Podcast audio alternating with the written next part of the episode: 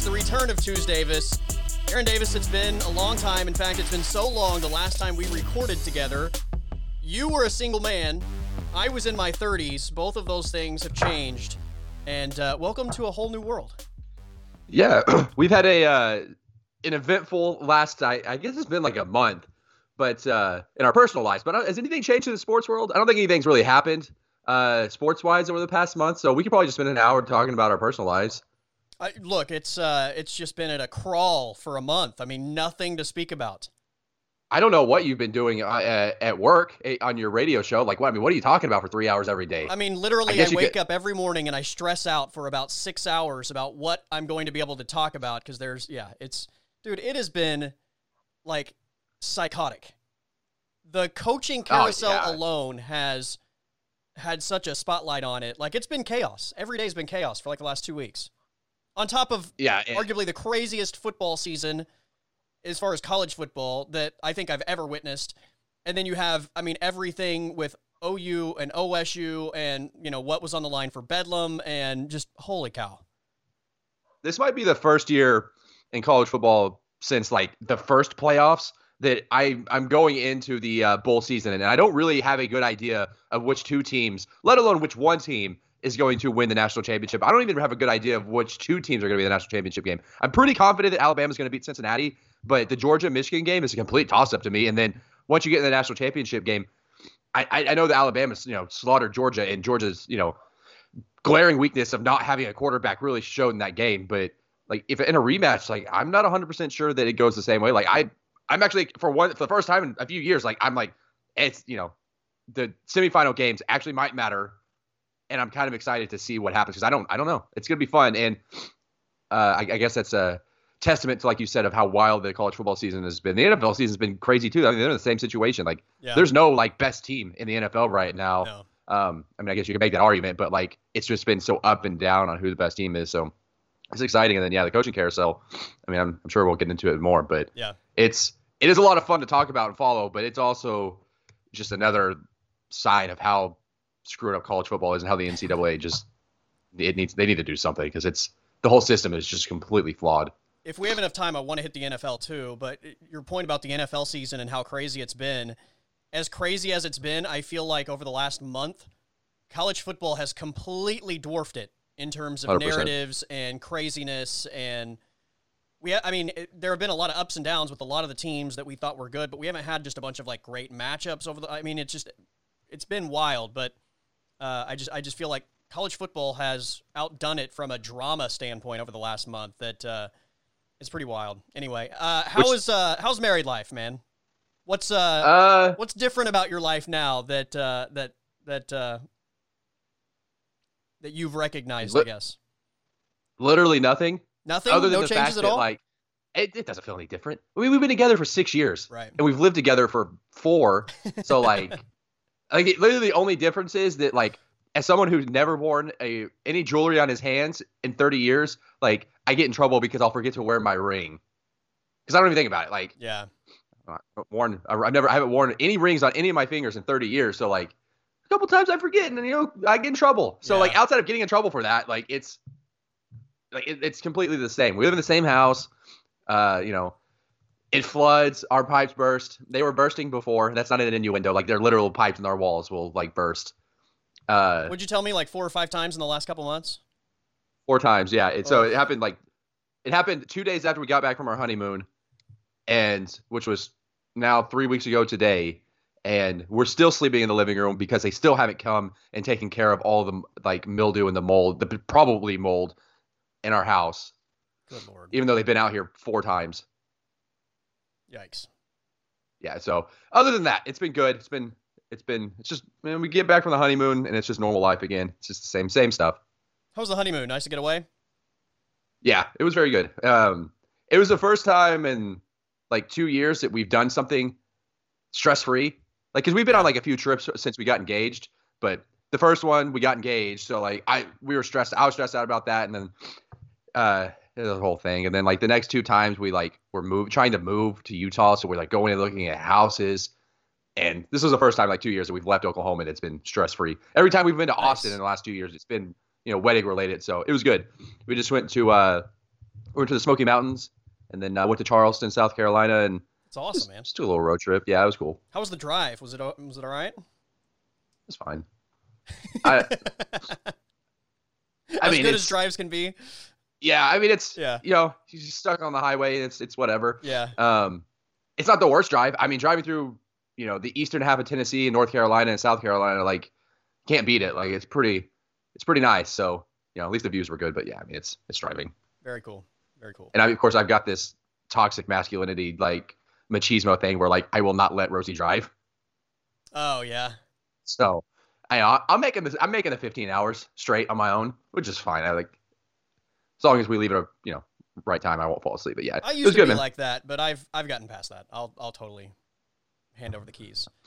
But not like I'm just- my not thing is, like, like- overnight or anything like like if we're driving at night, like you know on the highway, I'll drive, but uh or early in the morning or you know if it's like a difficult part of the drive, I'll drive. But like I have no issue with you know we're on a long highway where you just got to literally set the cruise control and keep us between the white lines. Like I have no problem handing over the keys at that point. my problem my problem is is like if I'm not tired, I might as well drive because I'm gonna be bored if I'm just sitting in Yes, the passenger agreed. seat. So Agreed. so like if we're like trying to you know make shifts, she's not she doesn't fall asleep while I'm driving. She Yeah. falls asleep when I start to get tired. So I'm like, it's never gonna work anyway. So We also have the rule that the driver gets to pick what we listen to. And from that Oh, standpoint yeah. alone, I want to drive. oh, 100 percent, yeah, I'm driving the whole time if that's the rule. Like, I don't want to listen to Taylor Swift and Ariana Grande for six hours. Ugh. I think we did that. We uh, we did listen to quite a bit of Taylor Swift. Yeah. So instead, we get to listen to, like, you know, Smashing Pumpkins and Pearl Jam. I mean, that's probably better than what I do to Rosie. I make Rosie listen to podcasts. Like, hey, you well, want to yeah, listen to I, NFL I do a lot of that too. Okay, good. Okay, at least I'm not alone. At least there are podcasts though that at least we share, like like a lot of the Rogan podcasts, depending on who his guests Yeah. are, like we can both get on board with. Uh, and yeah, I mean, we both have our podcast preferences as far as like non-sports related, um, and it's usually like comedian related. So Same. yeah, Yeah, I usually can I don't try on and with that. force her to listen to, uh, you know, as much as I love him. I don't. I'm like, hey, let's listen to this Ryan Russillo podcast. right. oh yeah, yeah. I'm. I I, ne- I never at least put her through a sports podcast. Like Yeah, that's where I draw the line. Like I get my choice, but I'm not going to make her listen to anything sports related, simply for the fact that she has to deal with sports so much, to the point that like she was a sports fan when we met, and now she really has no interest in it whatsoever. oh, I can 100 percent relate to that. So, yeah. Yeah. yeah, When we met, it was like, oh yeah, I love sports, and like, you know, we would plan things around like watching sports together, and then like Same. go to dinner after like something ended, and she was solid for like maybe two years, and then it just That's kind of how like, exactly how Rosie was. then yeah. it just got to the point that she's like, I fucking hate this. I, I 100% relate. Yeah, I got to a point where like I'm like I, I gotta watch this game. Like I know it's the Thunder and the Magic, but I, I I have to watch it. Like I have to be able to talk about it tomorrow. Yeah, And she's like, I this is stupid. I want to watch Friends. yeah. I'm sorry. Yeah, I don't. I, there was a point in time where I couldn't tell if she liked football or basketball season better or worse. I guess because like football season, you know, Monday through Friday, there there's obviously a Monday night game and a Thursday night game, but like for the most part, like Monday through Friday, I'm freed up a lot more during football season. But the weekends are like literally all day Saturday, all day Sunday. I'm I'm watching football, and then like basketball season's almost the opposite but it's like you know every other day there's like a thunder game so you don't Right. you don't really have like the extended week long period where you, you know you're not like in some way obligated to watch at least parts of basketball games there's just so many basketball games is my point Yeah. Speaking of basketball, uh, Porter Moser's got a got a fun team. You watched any of the OU games? i have not I watched uh, a little bit of. The, I watched, I guess, the second half of the Arkansas game and then a little bit of the Florida game. They're, they're okay fun. nice It's a good team. Yeah, it's a good. It's a good watch. But uh, Nice. yeah, it's football season definitely is worse in my house because she has a hard. Rosie has a hard time. Uh, kind of, I, I guess, accepting the fact that like I'm gonna watch football for seven hours, if not ten, Yeah. depending on the Sunday night game. I've gotten to the point where I don't necessarily religiously watch the Sunday night game if I'm not interested in the matchup. Alright. But yeah, she uh oh it'll be like 1.30 and she's like, Are you still watching football? I'm like, it just started. Yeah. we reached the halfway point. Yeah, we're, we're we just dipped our toe in the water. What are you talking about? Yeah, it is. It's it's just now halftime of the early games. We still got yeah. we got a whole we got all day. So it's been a. I relate to that though, but yeah. Our Sundays revolve around whenever the Cowboys play, and then you know if there are good matchups, I'm going to pay attention. But I'm uh, I'm I'm Saturday's like the day for me where it's like I get up and literally from sun up to sundown, it's it's essentially like okay, I'm I'm busy, so college football day, multiple screens, like that's you know it's I'm not doing anything. Nobody well, now, now the problem now the problem is bowl season now basically get your football season into a basketball season schedule. That's right. Because you, I mean, you can have you can have you're having a bowl game almost every day, multiple bowl games on a lot of days. And yeah. it's the bowl. I mean, look, I'm not a big fan of bowl games because like a lot of them at the end of the day just don't really matter. But they're also the last games of the year, so you kind of got to watch them. I know they don't matter, but you're right. I mean, we're like a month away or two months away from no football depression mode. Yeah. So uh, take advantage of all of it you can because it's going to be gone very soon. I actually said this the other day on my radio show about uh, about sports mattering or not. I, I think I've arrived at this point in my life where, as a sports fan, I follow so many sports. Right, I follow football, college, and NFL. I follow basketball, college, and the NBA, and not really till January, but uh, but two more sports: college basketball, NBA. I follow Major League Baseball. I follow a little bit of the NHL. I follow Formula One. I follow the UFC. Like, I, am paying attention to a lot of sports, and and inside of every one of those sports, you can basically, at this point in time, you have access to every single game that's played, right? Like, there is never a game that you you can't watch if you really want to watch it, and we have all of this available to us. Like, I, I've I've almost reached this point where it's like, if it doesn't matter, if it doesn't have much weight to it I, I'm just I, I'm not as interested, right? Like I've I, it's just it's got to matter. Like I, have got to feel like right. there's some importance to it for me to give my limited amount of because I can only watch so much. Like it's not I, there's not enough time to watch everything I want to watch. So it's just I've got to this point where it's like it has to have weight. Otherwise, it's just it's hard I, for me to yeah. to give my time to it. I look, I completely get it, man. Like it, like the championship Saturday, for example. Like as much as I wanted to watch Kenny Pickett, excuse me, and Pitt and Wake Forest, like I've got one TV. Like I can't. I, I'm watching the Michigan Iowa game. Like I just I can't. I can't give my attention to this ACC championship game that really doesn't matter. Like I don't care which of these, which whether it's Pitt or Wake Forest that go play in the freaking Orange Bowl or whatever bowl game they're going to play in this year. I'm not sure what the uh, playoff matchups are, but are like bowl sites. But yeah, yeah it's I, I'm kind of the same way. Like and that's why it's hard to watch NBA regular season, especially now that 20 teams get in the playoffs. Yeah. So, I mean, I guess technically 16 get in the playoffs, but they have the play-in get tournament. Like it, it just makes it so hard to watch. And then like, it, it just like it has, yeah, it's it's hard to watch. Like even in the playoffs, like it's hard to watch game two of the first round because it doesn't matter.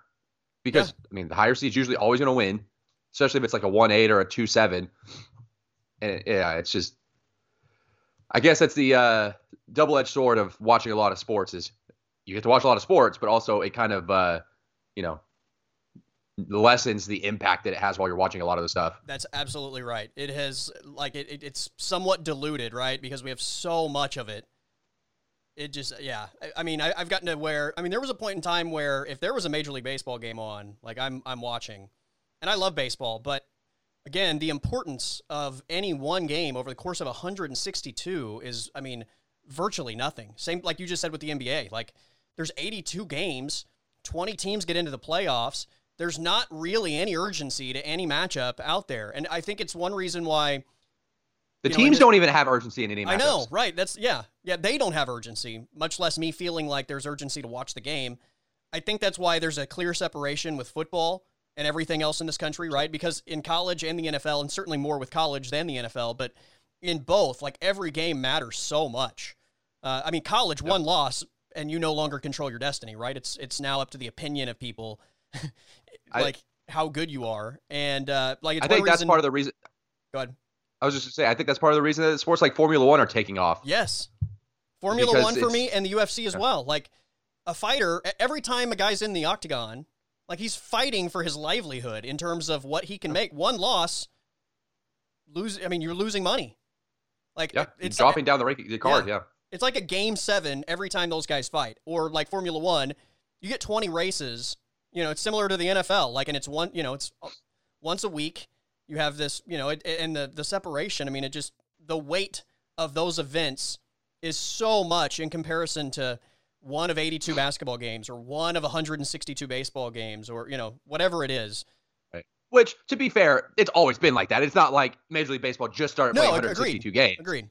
But but like you were saying, like because so much is accessible now, it's hard to put like like when you're watching the Rangers in July, it's hard to put that weight back on that team because like you could watch any game any day. It's not like Yeah. you know the Rangers are on four nights this week and you need to pick one of the games. Like you're on every night, you can watch every game.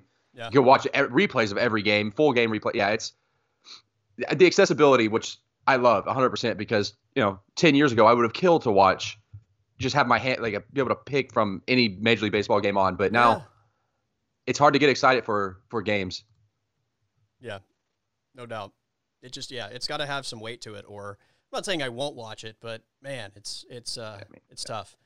Just when you consume the amount of sports that that we both consume, Right. doing what we do. But and this isn't complaining. I'm just saying like that's kind of where I am. Like it just this is what it is what it is yeah, yeah. I just I want I want to watch something that that has that matters, right? Like I, I want at the end of it to feel like we took a step forward in some direction as far as what they're competing for or you know what's on the line. So I think I think too as I've gotten older uh the, I, I kind of realized that like I still love watching sports as much as I used to as I always have but like I'm not I don't get upset watching sports anymore. I used to get like pissed. Like I'm like I'm talking like throwing remotes and like Yeah. ah like I can't believe the Astros just gave up a home run in the eighth inning of this game in July. Ah I'm so pissed. But now it's just kind of like there's always the next season. Like there's always another game. Like even when the Astros lost the World Series this year, as uh, frustrated and stressed out as I was in those first like four innings of that final game, yeah, by like the seventh inning, I was like, eh. I mean, there, there's next year. They're in the World Series. Like they're they're probably going to be pretty good next year. Maybe they'll get back. Like I, I don't know. And maybe that's just part of me being spoiled with the Astros specifically, with how good they've been over the past five years. But it used to it, it felt I like I, my fandom was live, or- live or die like every Sunday for the Texans or like every game for the Astros or whatever it might be. And now I'm just kind of like, man, like there, this isn't going anywhere. There there's time. Like Yeah. things might turn around. They might suck forever, but I've emotionally detached myself from this situation. So if they suck, they suck. But like, I don't know. I guess I've, I just kind of reached a point where I'm just like, it just, unless it's like the literal Super Bowl or like the game before the Super Bowl or World Series, like yeah. I just don't. I'm just, I just don't care if they win or lose. I will enjoy the ride and watch the game and have fun. But like at the end of the day, like I just don't care if they win or lose. Yeah, I'm definitely that way with like baseball, for example. Um, although I would say playoff baseball, like I'm, I'm, it hurts. Well, yeah. Uh, well, yeah. I mean, it, Playoff football, yeah. I mean, even the Dallas Cowboys, like, I, I was really pissed about the Thanksgiving game, but I mean, like the Kansas City game, I hated that they played like trash, but like Denver game, Well, I it's hated frustrating that in the played, moment. like trash, but like it just, yeah, I, I'm with you. Um, are you are you pissed about it when you go to bed? No, no. Right. That's what I'm saying. Like it's frustrating in the moment. Like in the moment, like I'm pissed off Right. that you know Jorge Soler's hitting a 500,000 foot home run in Game Six of the World Series. But by the time the game's over, I'm just like, "Eh, well, whatever. But when I was 25 or 24, like I'm, I'm carrying that weight with me for the next three hours. Someone someone's getting yelled at in my in my surrounding, and I'm gonna I'm gonna burn some bridges. I'm trying. And maybe that's just getting older and just kind of realizing that sports should be fun. But The uh, the 2011 World Series for me was, I mean, oh, that yeah. wasn't even anger as much as that was pain. Like I, that, that see pain is pain is understandable. that, that was just pain that- for like days. Like that one, it was like I had a hangover for days. It just hurt. Uh, the Cowboys game, Dak and Zeke's rookie year when they were the number one seed in the NFC, and then Aaron Rodgers, you know, makes that ridiculous throw to the sideline. I think it was Jared Cook that Marcedes caught it. Lewis. Was it Marcedes Jared Cook. Yeah, it was. It was a tight. It was either Marcedes Okay, Lewis or Jared it was Cook. It was a tight end though. Yeah, and then Yeah, yeah. then Mason Crosby kicks the game-winning field goal to end the seat, like playoff game. Like that one, I was very hurt by. And then this is crazy that we're talking about it not hurting as much now, but Sunday, watching the end of the Formula One catastrophe, dude, I was pissed for like all day. all day I was. I saw about people tweeting about it, so it must have been a big. I saw people that don't Yeah. ever tweet about Formula One tweeting about it, so it must have been a thing. Max Verstappen won. The, he won like the, the the title though, right? like the championship, whole yeah. the whole thing. Yeah, championship, yeah. But uh, by the way, uh, Lewis Hamilton's about to get knighted. It's gonna be Sir Lewis. Sir Lewis don't know if Hamilton. That's saw right. that. I Yeah. did see that. So what happened though? I didn't. uh Okay, so had everybody the. I'll try to explain this in the simplest possible terms. So these guys are tied. This was the last race of the season. They're both tied going into this race. So Lewis and Verstappen. Lewis and Verstappen, yeah. So essentially, whether they finish first and second or 19th and 20th, like whoever is in front of the other one when this one ends is going to be the the the F1 champion this year. So uh, the places don't matter. It's literally a battle between those two guys and which guy finishes ahead of the other. So there are I think there are 58 laps in this race. So with like I don't even remember nine, ten laps or so remaining, Lewis has like an 11 second lead on Max, which is an eternity. It Yeah. would be like having like a football comparison to this would be like having a two touchdown lead at the two minute warning, and possession Probably of the more, football, wouldn't it be? or more. I, would. Yeah, I mean that's 11 seconds. I mean, you got to yeah, 11 seconds. They're both going the same speed, generally speaking. So like to make up 11 seconds, yeah, that's in yeah in 10 laps or so yeah when uh, i think at that point max had fresher tires so i think he was getting like maybe two tenths of a second on lewis every Two lap but like yeah. you're not okay. going to get 11 seconds out of it like it was over barring Yeah. some sort of catastrophe and what happens this guy at the back of the grid named nicholas latifi who's battling for last place crashes into the wall so everybody has to slow down so that gap all of a sudden disappears there are five cars between Lewis and Max. So I, I think everybody thought like they're they're just gonna this this race is going to end on a on a caution flag and they're not going to be able to resume. You know, by the time they clear because they don't stop, like they keep making the laps and all those laps going, counts count while they're slowed down. So basically, what happens is go right before the final lap, after they had said everybody stays in place, they allowed the five cars that had been lapped that were between Lewis and Max to pass freely so that essentially with one lap to go Max could line up side by side with Lewis and he had also just been given brand new tires while all this happened which Lewis as the leader can't do because he potentially gives away time. Yeah. first place and maybe the, the race never resumes. Like you don't know what decision they're going to make. So the person that's in first place can't do anything. The person that's in second place can go pit and get brand new tires because it doesn't matter, right? Like they're, they're going to get second place either way. Right. So either the race isn't going to restart and you still get second place or it restarts and now you have fresher tires that, that obviously uh, massive advantage.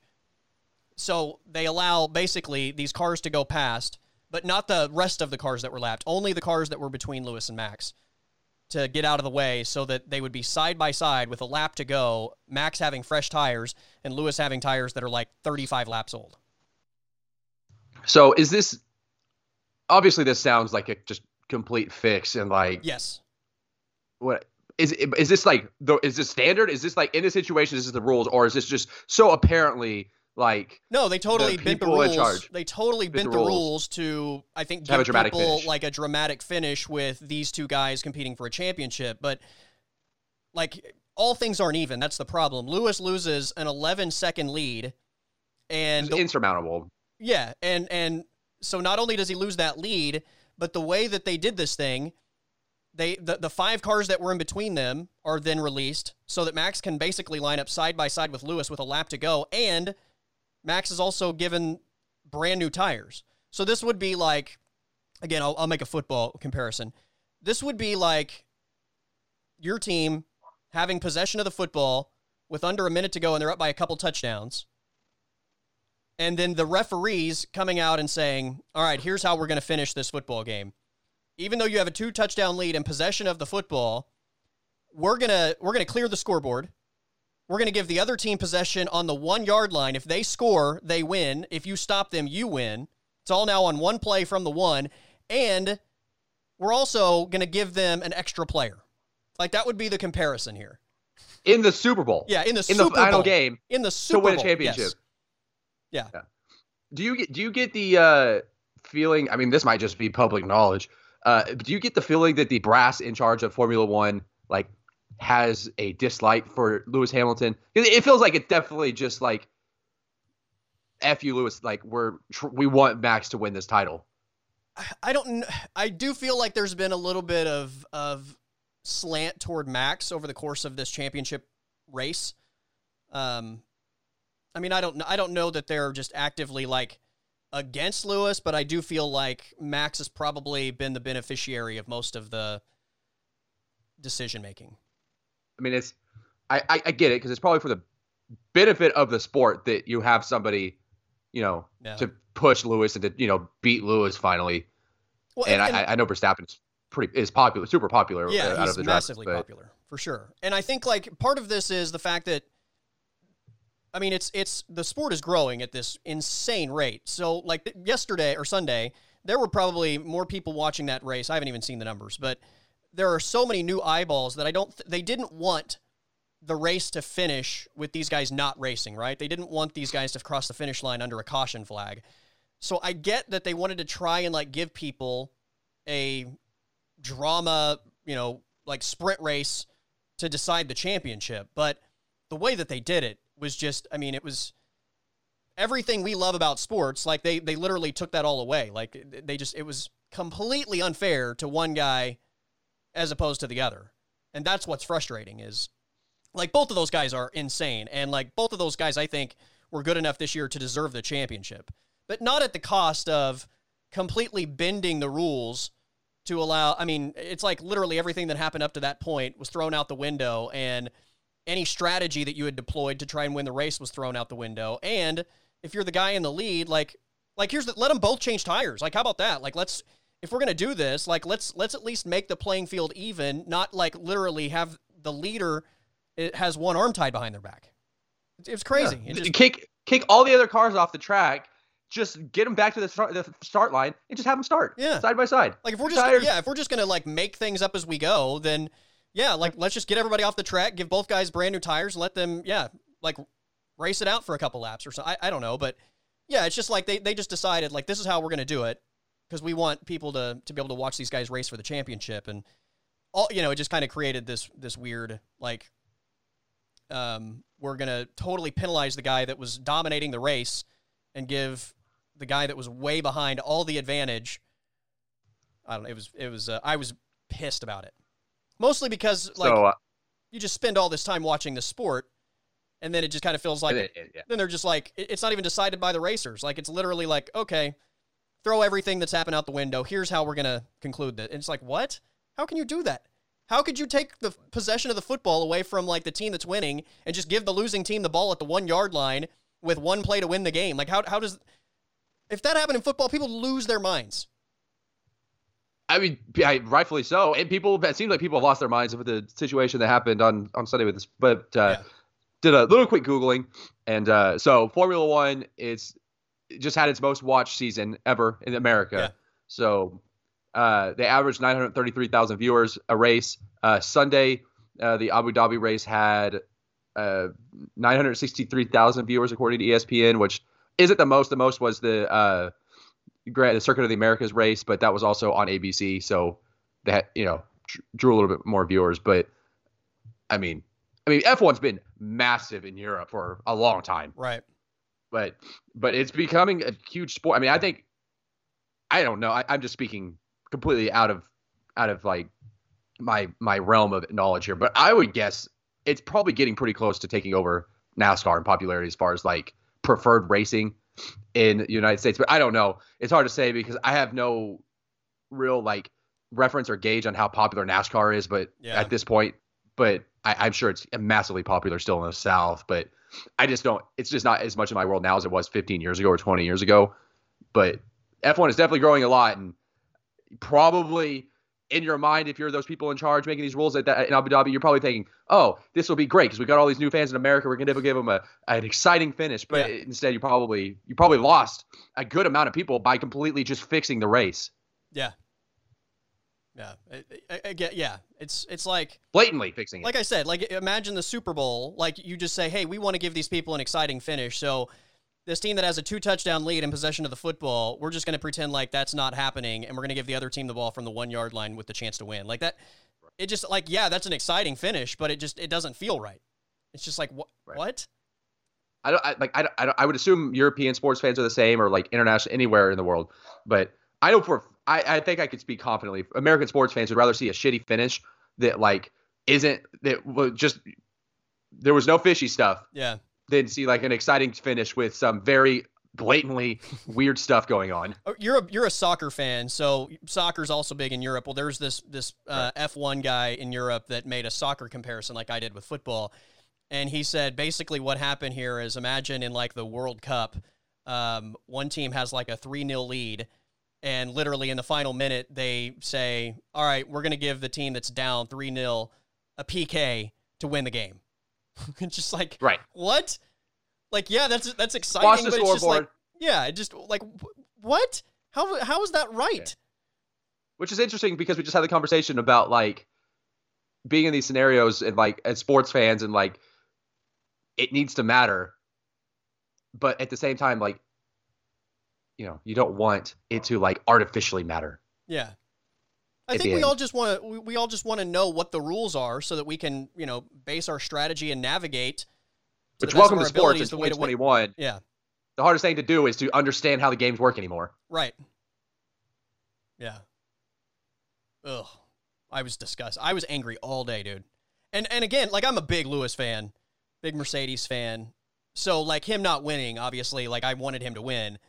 My son's a big Max fan, so like my son was so happy all day that Max won. But like it's not even as much about who won as much as like it just like I was pissed at the sport because it's the sport that I've Right. spent the entire year watching. the time yeah waking up I've- early on sundays Yeah, I get up early every single weekend to watch these races with my five year old because we, we, you know, it's just something we do together. And to invest all that time into something that just feels like it's completely fixed at the end was infuriating. It's just like, why do I do, why have I watched this all year long if it literally doesn't matter and they can just do whatever the hell they want at the end? Uh, by That's the way, was- that picture you the picture you posted on Sunday where you're like wide awake and smiling, and Carter's like his eyes are like Oh, open yeah. like eight percent, and he just Yeah. looks like he's just like in another world, cracking me up. Uh, Dusty and, and John were giving me a, a hard time yesterday about that picture, uh, and I, I was like, he wanted he wanted me to wake him up. He wanted to watch this race, and I got up at like so the race started at, at seven. I got up at six. That way I could you know it takes me I need a couple cups of coffee to to shake off the cobwebs. So I had already had my coffee and I was ready to go, and I literally woke him up like right before the race. So th- Yeah. and and he was uh yeah he was not fully awake at that moment that we took the picture because we I took it literally as they were lining up to take off. So he was barely awake, but yeah, yeah, it was it was Yeah, it was cracking me up. Anyways, we've uh, we, let's talk some football. Can we talk football? Yeah, yeah. Okay, I've been been itching to talk football. We we talked a, a lot, good conversations, but Yeah. I'm ready to talk football. What do you want to talk about? What's uh, on. what's on your mind? What's what's the top headline for you? Um, okay, well, I we haven't we haven't discussed it since it happened. I, I know you've discussed it probably nauseum, but I, I'm curious of your opinion of the uh, first off of the Lincoln situation, and then obviously and then the Venables hire. Okay, so let's start with Lincoln. Um, I think it comes across as extremely shady. The way that the whole thing went down, um, it, you know, no matter what he says, uh, whether you know he's like we we I wasn't talking to anybody before Bedlam and all that. Like, I think we all know that's complete nonsense. Even if he wasn't talking to everyone, his representatives were talking for him. So I guess 100%. that's your your way around like not lying about it or whatever. But I, I think what infuriates people the most is a that he's kind of lying about having interest before the season ended, right? Like he basically has told everybody, yeah, like I was not even con- considering anywhere, and in the matter of like a few hours, I decided to move my family halfway across the country. Like that seems Not- like not- nonsense. Not, not only that, but he took half of the coaching staff with him. Within they were all gone by Monday morning. So you're telling me that yeah, Not only did Lincoln uproot his family in a two hours notice, Yeah. he also convinced like six other families to uproot from Norman and move across the country in two hours. Yeah. There's yeah, it's it it's just so obnoxiously blatant that he's lying. that I don't even like no there's no point in Right. lying. Just say, Just yeah, say- we were yeah, talking. right. Nobody nobody cares at this point. You're gone.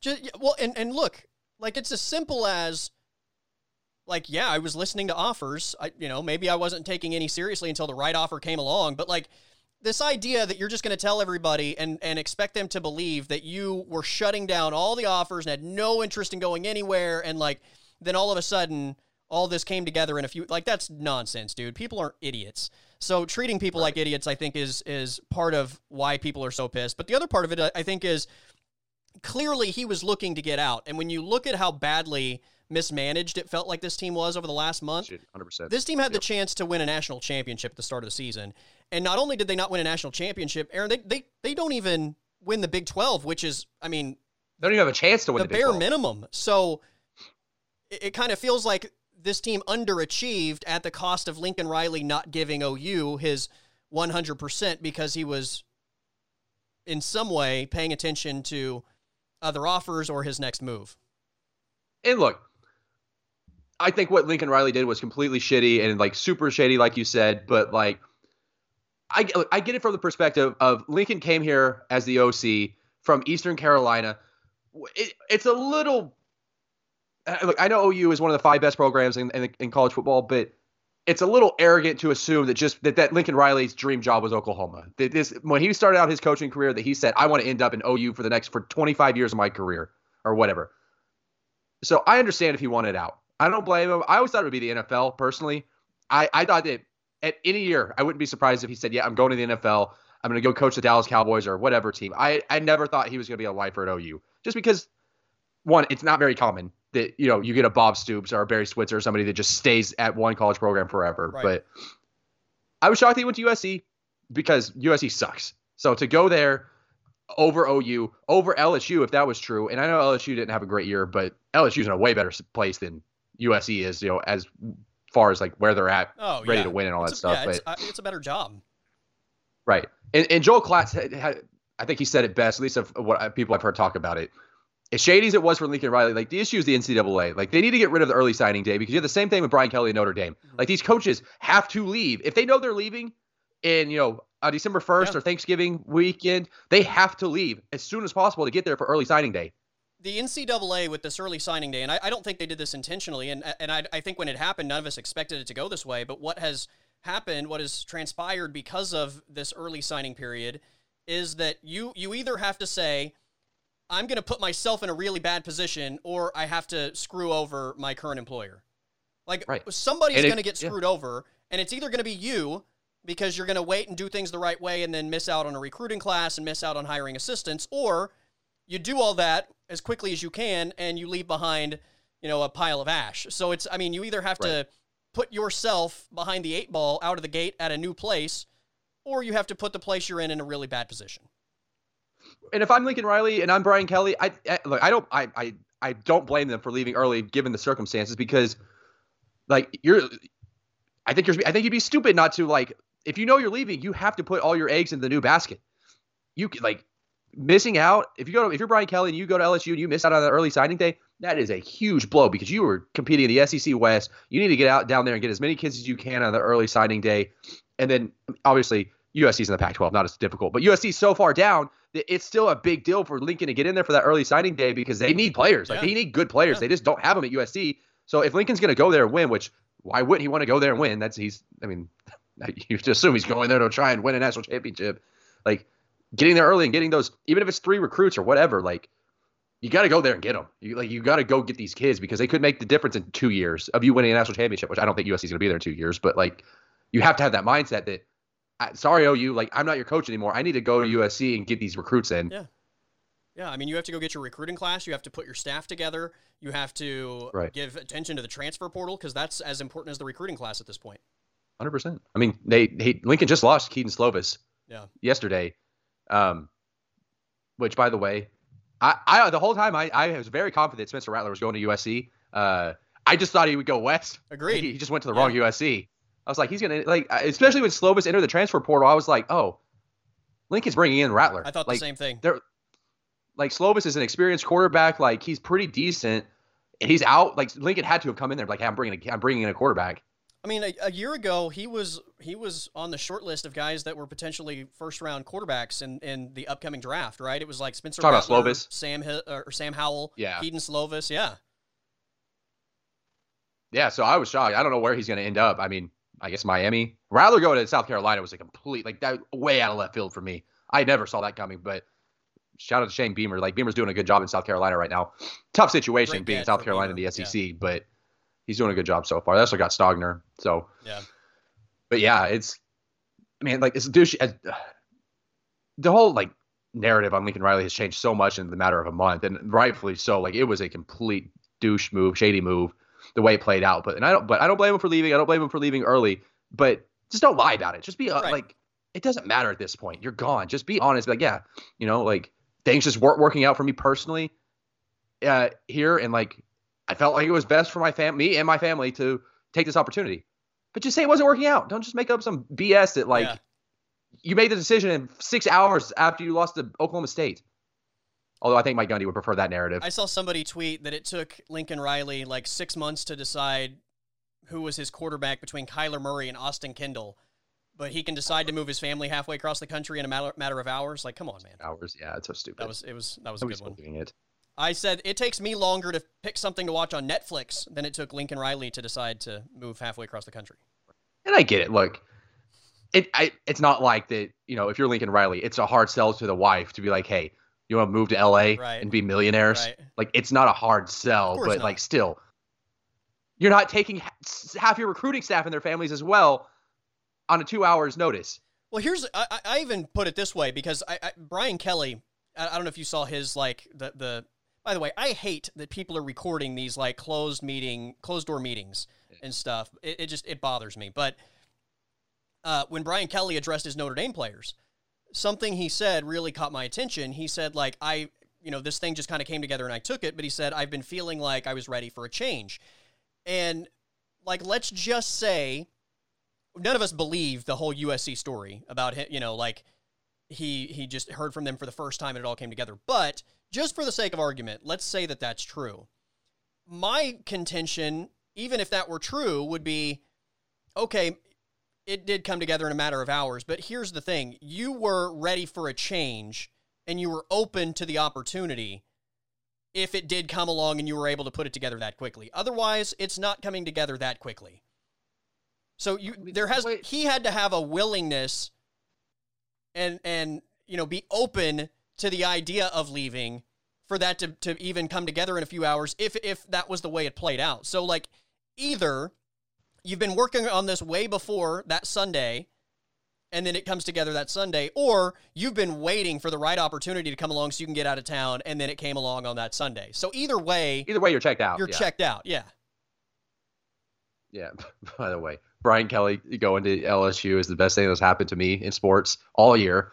Astros go to the World Series, better than that. Like it, it's all better. Seeing Brian Kelly like with his fake Southern accent Oh, and good like his awkward dancing, like it's oh my god. I they went from Ed Orgeron, who is just like cool cat, like I'm about to hit on like the president's wife at this gas station. I don't care, Evan. I'm Ed Orgeron In my Cajun in my accent. place in my Cajun accent, which is purely authentic, to Brian Kelly, like, uh, yeah, uh, yeah, I'd like me a po' boy, a poor boy Uh, sandwich, and, family. uh, family.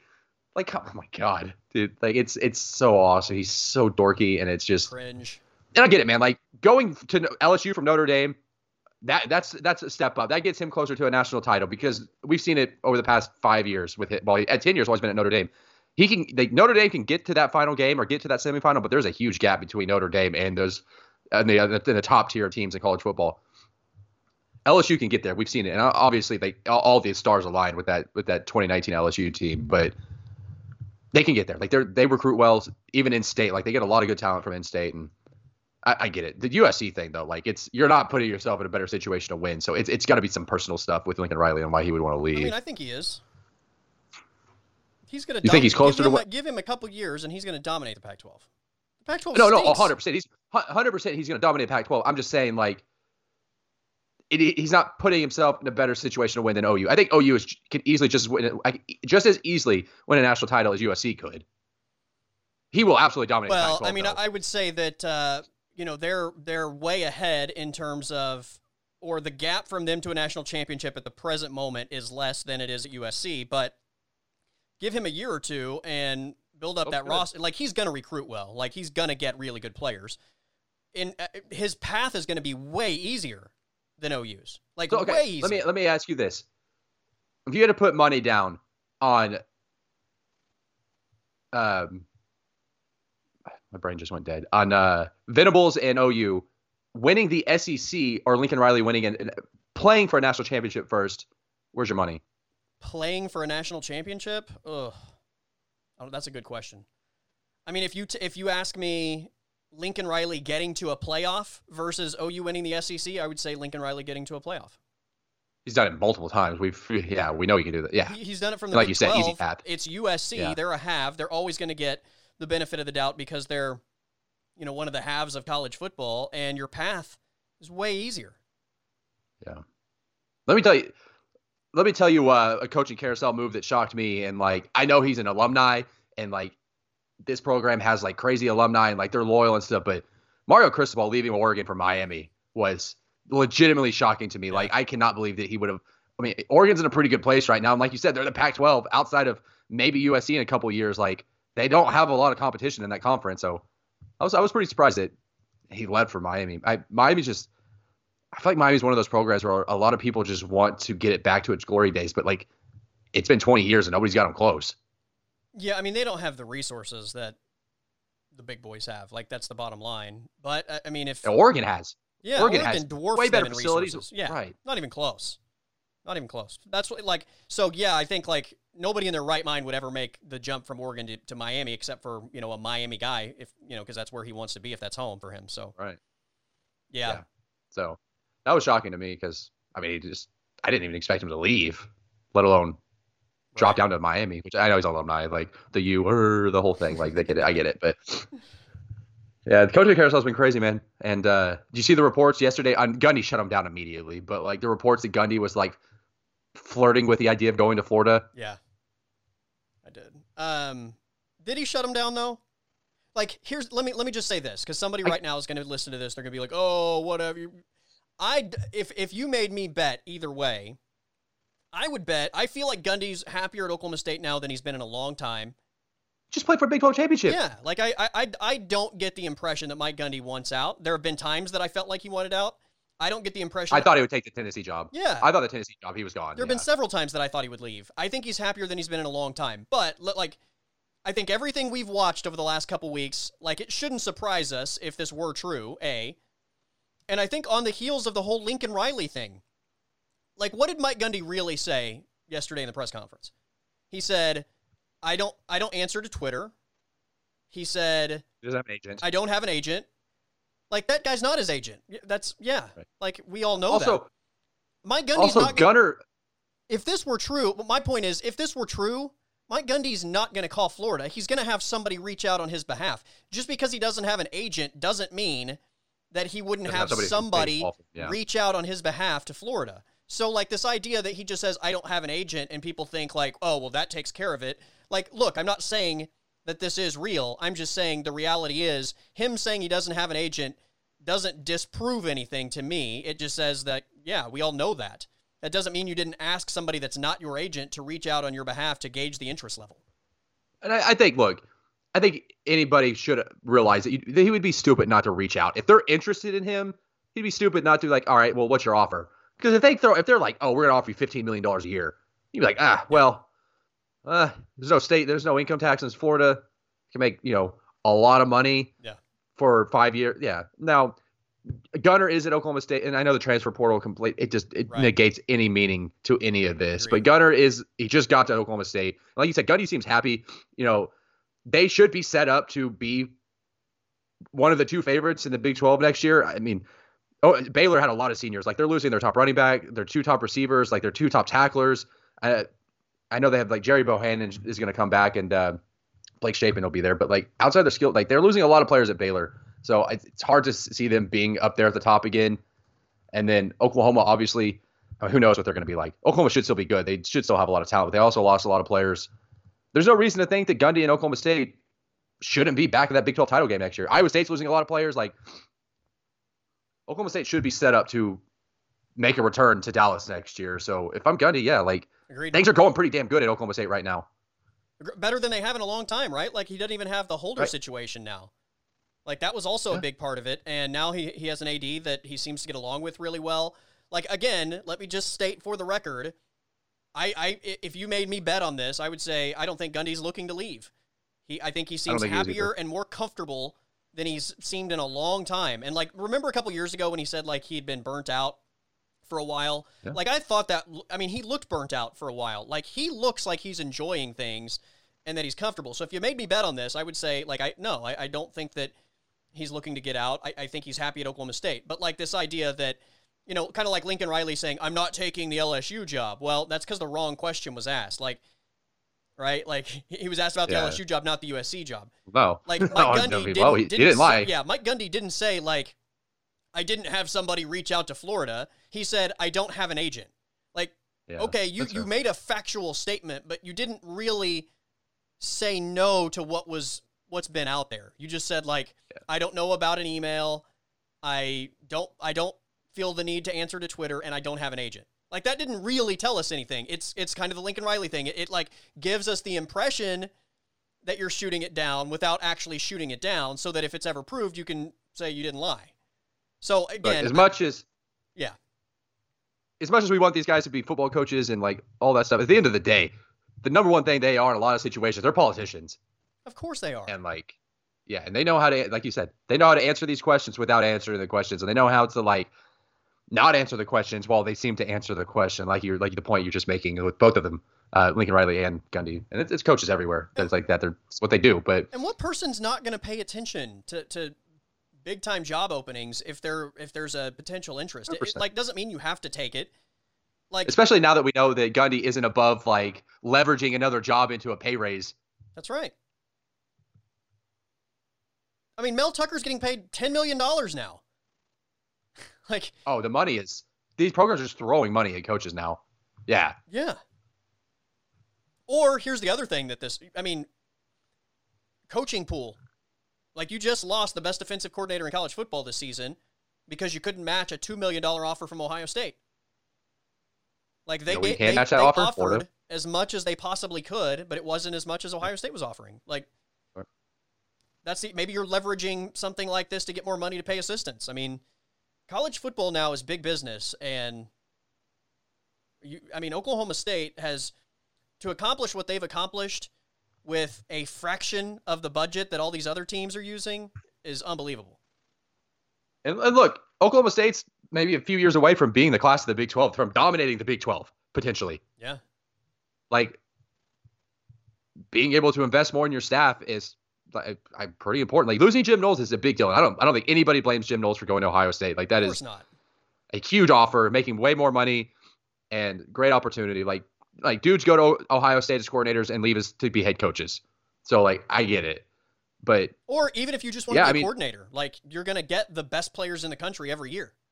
right, yeah. I mean, as great as Oklahoma State's defense was this year, it's their possibly their best defense ever. It, no, it is the And best they- defense ever. Okay, well there you go. It's the best defense ever.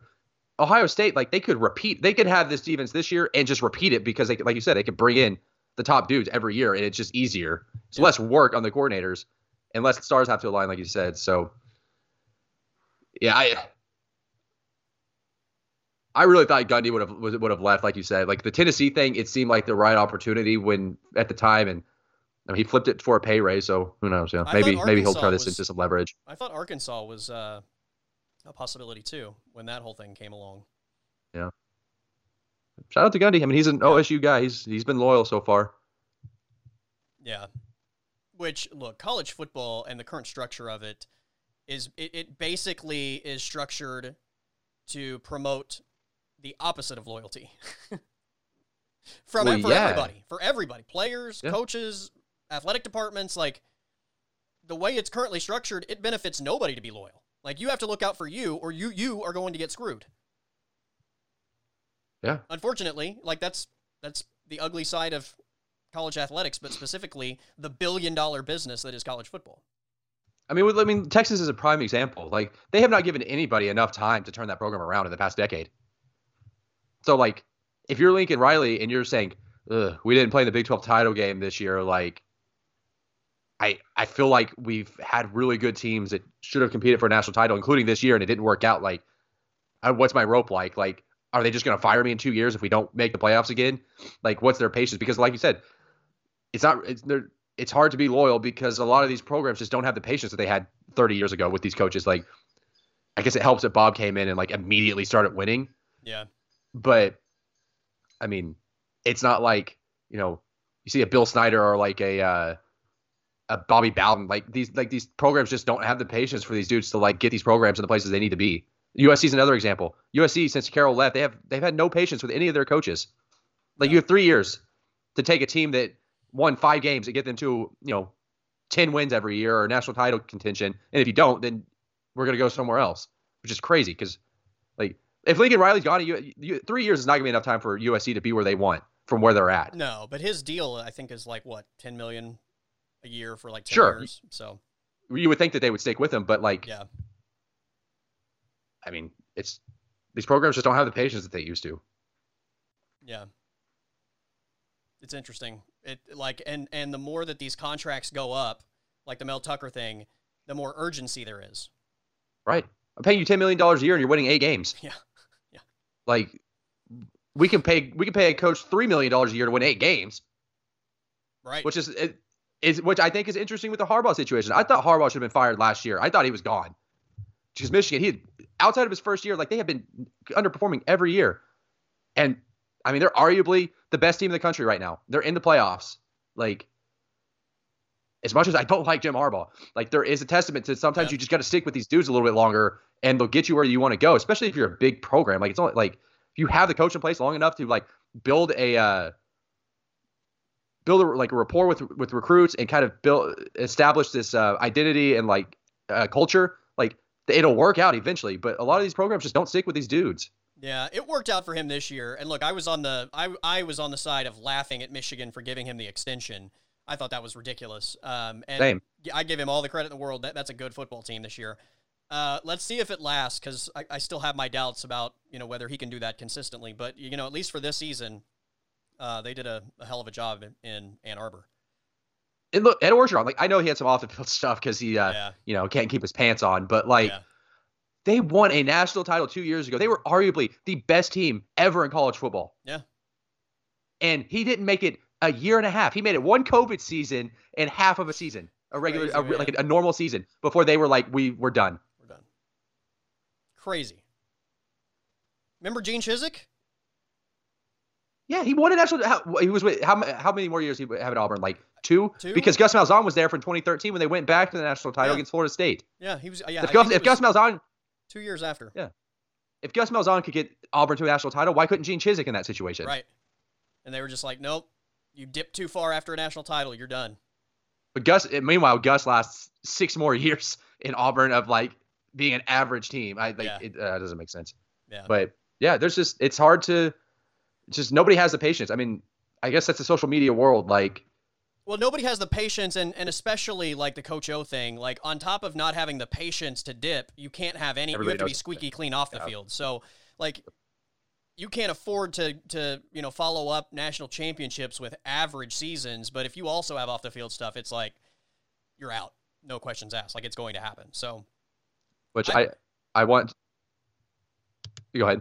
I was just gonna say, what bothers me the most about all this is how, like, the Lincoln Riley thing, for example, like, did the, the way he left super slimy? I think we all agreed, like, he li- he's lying to everybody about the way this all went down. It looks like the management of the team over the last month of the year was horrible, and like, you know, that he in some way cost Oklahoma's football season because he wasn't fully invested in it. So I think there's, you know, there's a whole bunch of like gross feelings about how the whole Lincoln Riley thing happened. But like all of a sudden, all these people acting like the guy's not a good football coach and all like that. I hate that part of sports. Like now that he's not at Oklahoma, like he's a shitty coach. Like, come on, guys. Like we can all agree that the way he left is slimy, and that we we all believe he's lying. But like, let's not pretend like he he didn't do a good job or that he's not a good football coach. Were there shortcomings for Oklahoma? Obviously, he wasn't a perfect coach. But this idea that all of a sudden he stinks is like that. I hate that. Like as soon as somebody leaves our team, like now he's just not any good. He's one. Of, okay, he's still uh, he's still one of the. I would say probably the five best recruiting head coaches in the nation, if Of not course. top three. Of course, number one.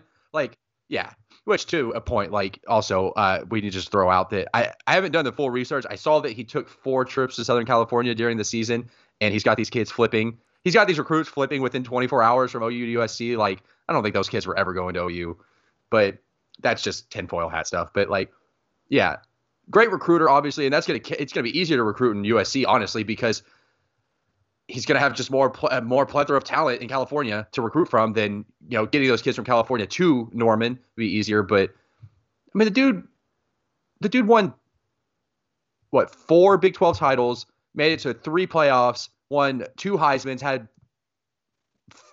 three finalists. I guess four if you count Baker going twice, even though I guess he was an OC when Baker went the first time. Yeah. But like, the dude is one of the five best coaches in college football. Yeah, the guy accomplished a lot. Now, in, you know, some no people time, say like his teams, years. He, his teams weren't tough, and look, I, I agree with that.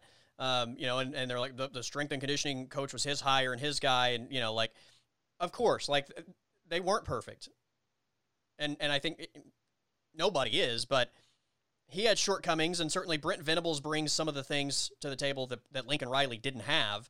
But like, I just it, it just drives me insane that all of a sudden, like the day before he took the USC job, if you asked an OU fan about Lincoln Riley, they would say he's one of the best coaches in college football, and I hope we keep this guy forever. And then he's gone, and it's like, oh, thank God, like we can we can uh, it's so get somebody better now because like, he wasn't any good. I just it just ugh, come on, like the guy like, left go, in a go slimy way, years. but he's still a good coach.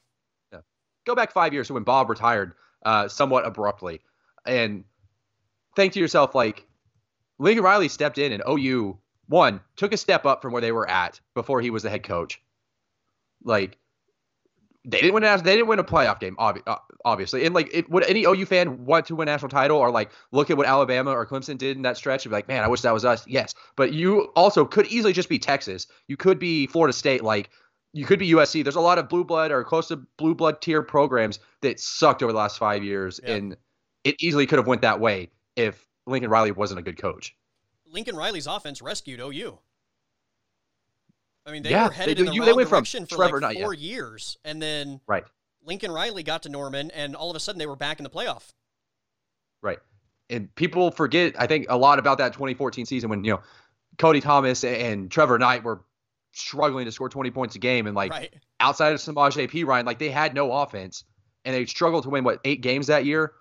To having two Heisman winners and the most prolific offense, probably not in college football, but in like any level of football for I guess four years. They definitely weren't at yeah. that point this year or last year, but like they had like a three year run where they just were unstoppable. Yeah, agreed.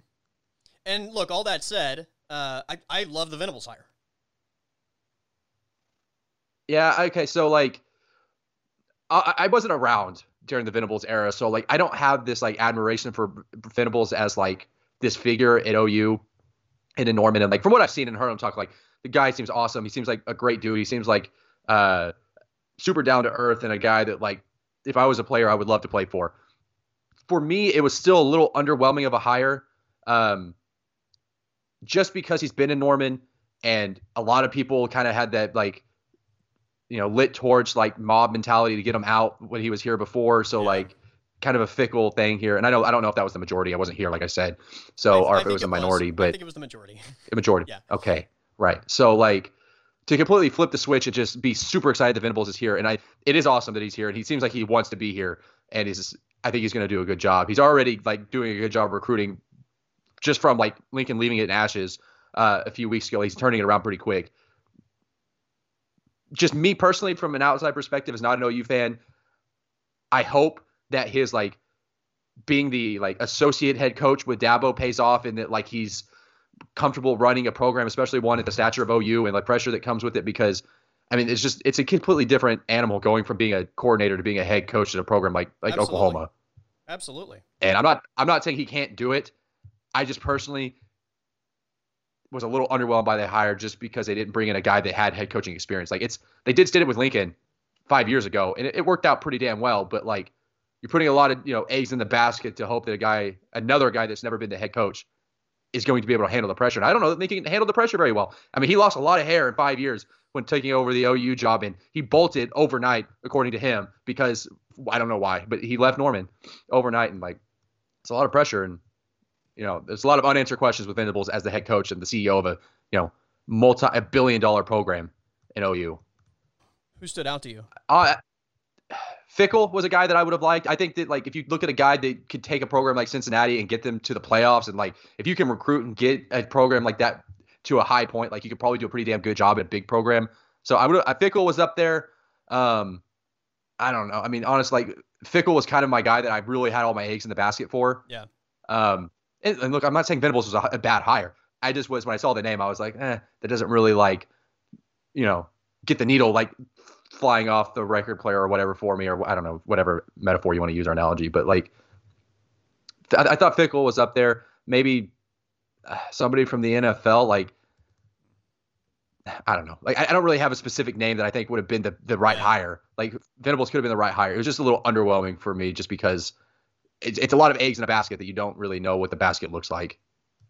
Yeah, I mean that's fair. Uh, Fickell was, I, I, thought, the best. He was number one, I, I, think, by a mile in comparison to everybody else, and that's just not only the job he's done at Cincinnati. The guy played at Ohio State. The guy was an interim coach at Ohio State, so he knows what it's like to to a big program. Be the yeah. guy at a big program with massive expectations, and it's the coaching aspect of it. It's the CEO aspect of it. Like I think he just checks all the boxes. Brent Venables to me checks all the boxes except for the CEO box, and that's all. It's not that we don't know that he can't do it. It's just an unknown, right? He's never been a head coach, right. so there's there's just the unknown aspect of that. But he would have been my number two option. And again, I think the football part of it uh, is speaks for itself with what he did at, at, Clemson over the last decade. I mean, even this year, they, they finished number two scoring defense in college football. Like unbelievable. Oh, he's great. Unbelievable. But I also think, like, especially listening to him during the press conference and uh, like talking to Dusty a lot about him and everything, like everybody knows him for the the intensity and you know how just like into it he is. And it's just it's awesome right? It's like what we love about football coaches when they're just like super intense right. and like he's just he's a classic football guy. Yeah. But old school football yeah. like i thought the press conference was great. I thought he he uh like nailed that part of it. Like you also have yeah, to remember this guy has coached under bill snyder bob stoops and dabo swinney now like he's had three different hall of fame head coaches that he's worked for that he's been able to learn from and draw the best of. And look, the guy's, it's not like he's a, a, guy that's never been a head coach and he's 30 years old. Like he's 50. He has a ton of experience. Around, yeah. I, I just, I think at this point, especially at a program like Oklahoma, where, you know, it's not like, even though Lincoln left this thing uh, in a weird way and there, there's a lot to kind of patch immediately, it's not like the program is coming off of like five consecutive losing seasons. Like it's in a pretty solid position. You have a great athletic director. Um, I, I think there's just there's got a quarterback for a few years. Yeah. Yeah, I think the the the the learning curve at Oklahoma is probably less than it would be at some other places, and I just. I, I just don't think to me it's as big a question mark for Brent at OU as it would be if he took like the Missouri job or something like that. So. I think it's a great hire. He, he knows the landscape. Um, you know, I thought the coaching staff was going to be really important. Uh, keeping Bedenbaugh was, I think, probably the biggest home run of the entire staff. Uh, Jeff Lebby, you know, I know there's a lot of questions and stuff about the Art Briles connection. Check or pass. With, yeah. I mean, Art Briles is his father-in-law. Uh, so there's a lot, you know, I know there's a lot of OU fans that have asked that question. Um, you just have to assume that OU did their due diligence, and uh, you know, but but from a football standpoint, I mean, you have Bedenbaugh, and then you get Jeff Lebby. Like the offense seems to be taken care of. Venables, I think, with the uh, the defensive coordinator hire, kind of tells us like he's going to be very much hands on the defense. So I, I think it's going to be all right. Like I'm, I'm not. Uh, oh, yeah. I mean, super concerned about you know the lack of head coaching experience at this point. Yeah, and like I said, I mean it. It could very well it will likely work out. I don't know if it'll work out to the extent that OU fans and like the program wants it to work out, which is you know getting back to winning national titles and playing right. for national titles. But like, I don't think it's going to be a disaster. You know what I'm saying? He's not Agreed. John Blake. I don't think it's going to go go that route. But like, I I just it makes me a little nervous to bring in a guy. And, I, and like you made a great case. He's got a lot of experience. Like he's one of the best defensive minds in in football.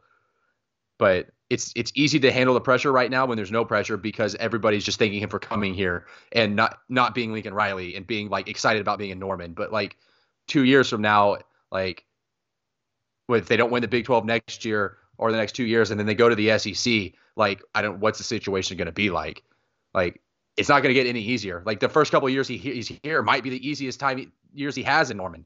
Yeah, possible. Before he goes to compete with Alabama and and and, and old Papa Kelly and, and LSU yeah. and like all these programs, like it it's not going to get easier. Like the more he, the more time he spends in Norman, the more difficult it's probably going to be. Well, yeah, to win. I, I, we could say that if Luke Fickell took the job too, though. hundred percent, hundred percent.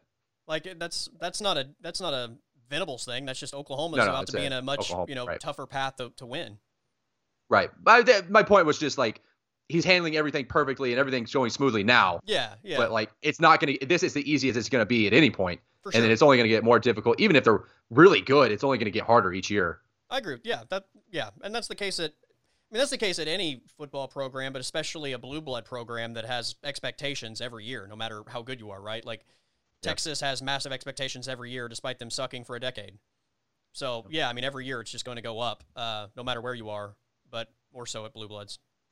But I will say, I mean, Venables is. I mean, he's he's handling everything perfectly so far. His home runs, everything he's done so far has been a home run. Yeah, yeah, and I mean, you know, Caleb Williams and the offense, and then a Venables defense. I mean, if the defense is any better, like who knows? Yeah, yeah. I mean, they had the talent this year. Like it seemed like an intensity thing this year with the defense. Yeah. I mean, there's just I mean, something I, off think, all year, right? Like that's that's yeah. why this thing is so weird with Lincoln because he bolts and he wants everybody to believe that, that like he was invested in Oklahoma the entire season, but like literally from the first game of the year to the end, like for some reason they just never seemed like they were on track. Yeah. It's I don't know. It, would be interesting next year. Like I'm excited. Like there's no reason that OU shouldn't be back into the Big 12 championship game next year. Probably a Bedlam match. Yeah. If I had to just guess right now, and that's just I mean that's me basing the fact that like I'm never gonna believe in Texas until they actually do something. Agreed.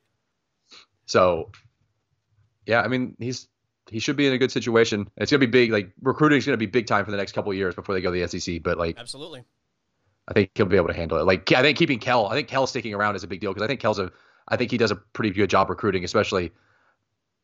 I, I don't know about now. I, I guess DeMarco's probably handling the running backs now, but I I, I thought Kelly did a good job for a while, especially when he was a running backs coach. Yeah. But Bedenbaugh, like you said, is a huge thing. Um, a massive gap. Oh, oh, I think I, I think people need to stop uh, talking about Schmidt so much on social media. You might scare some 17 year olds away from OU.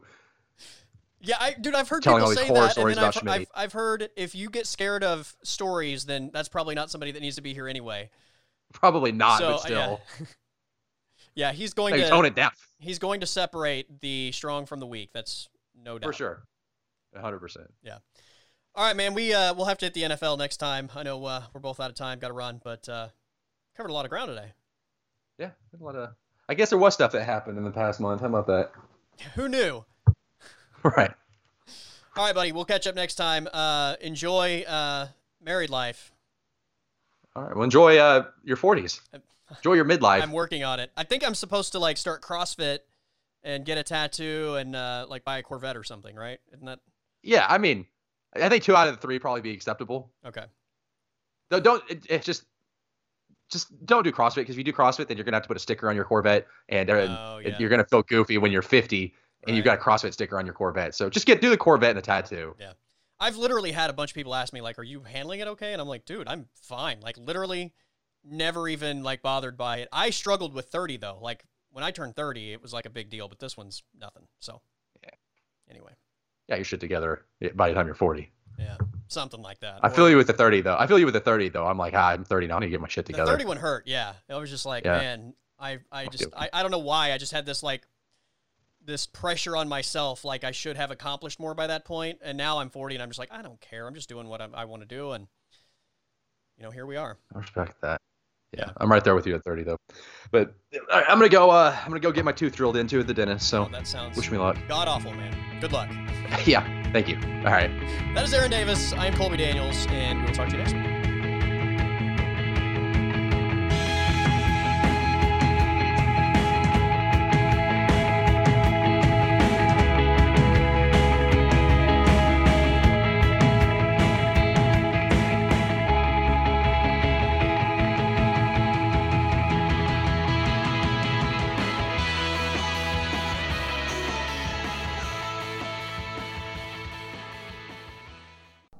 Podcast is over.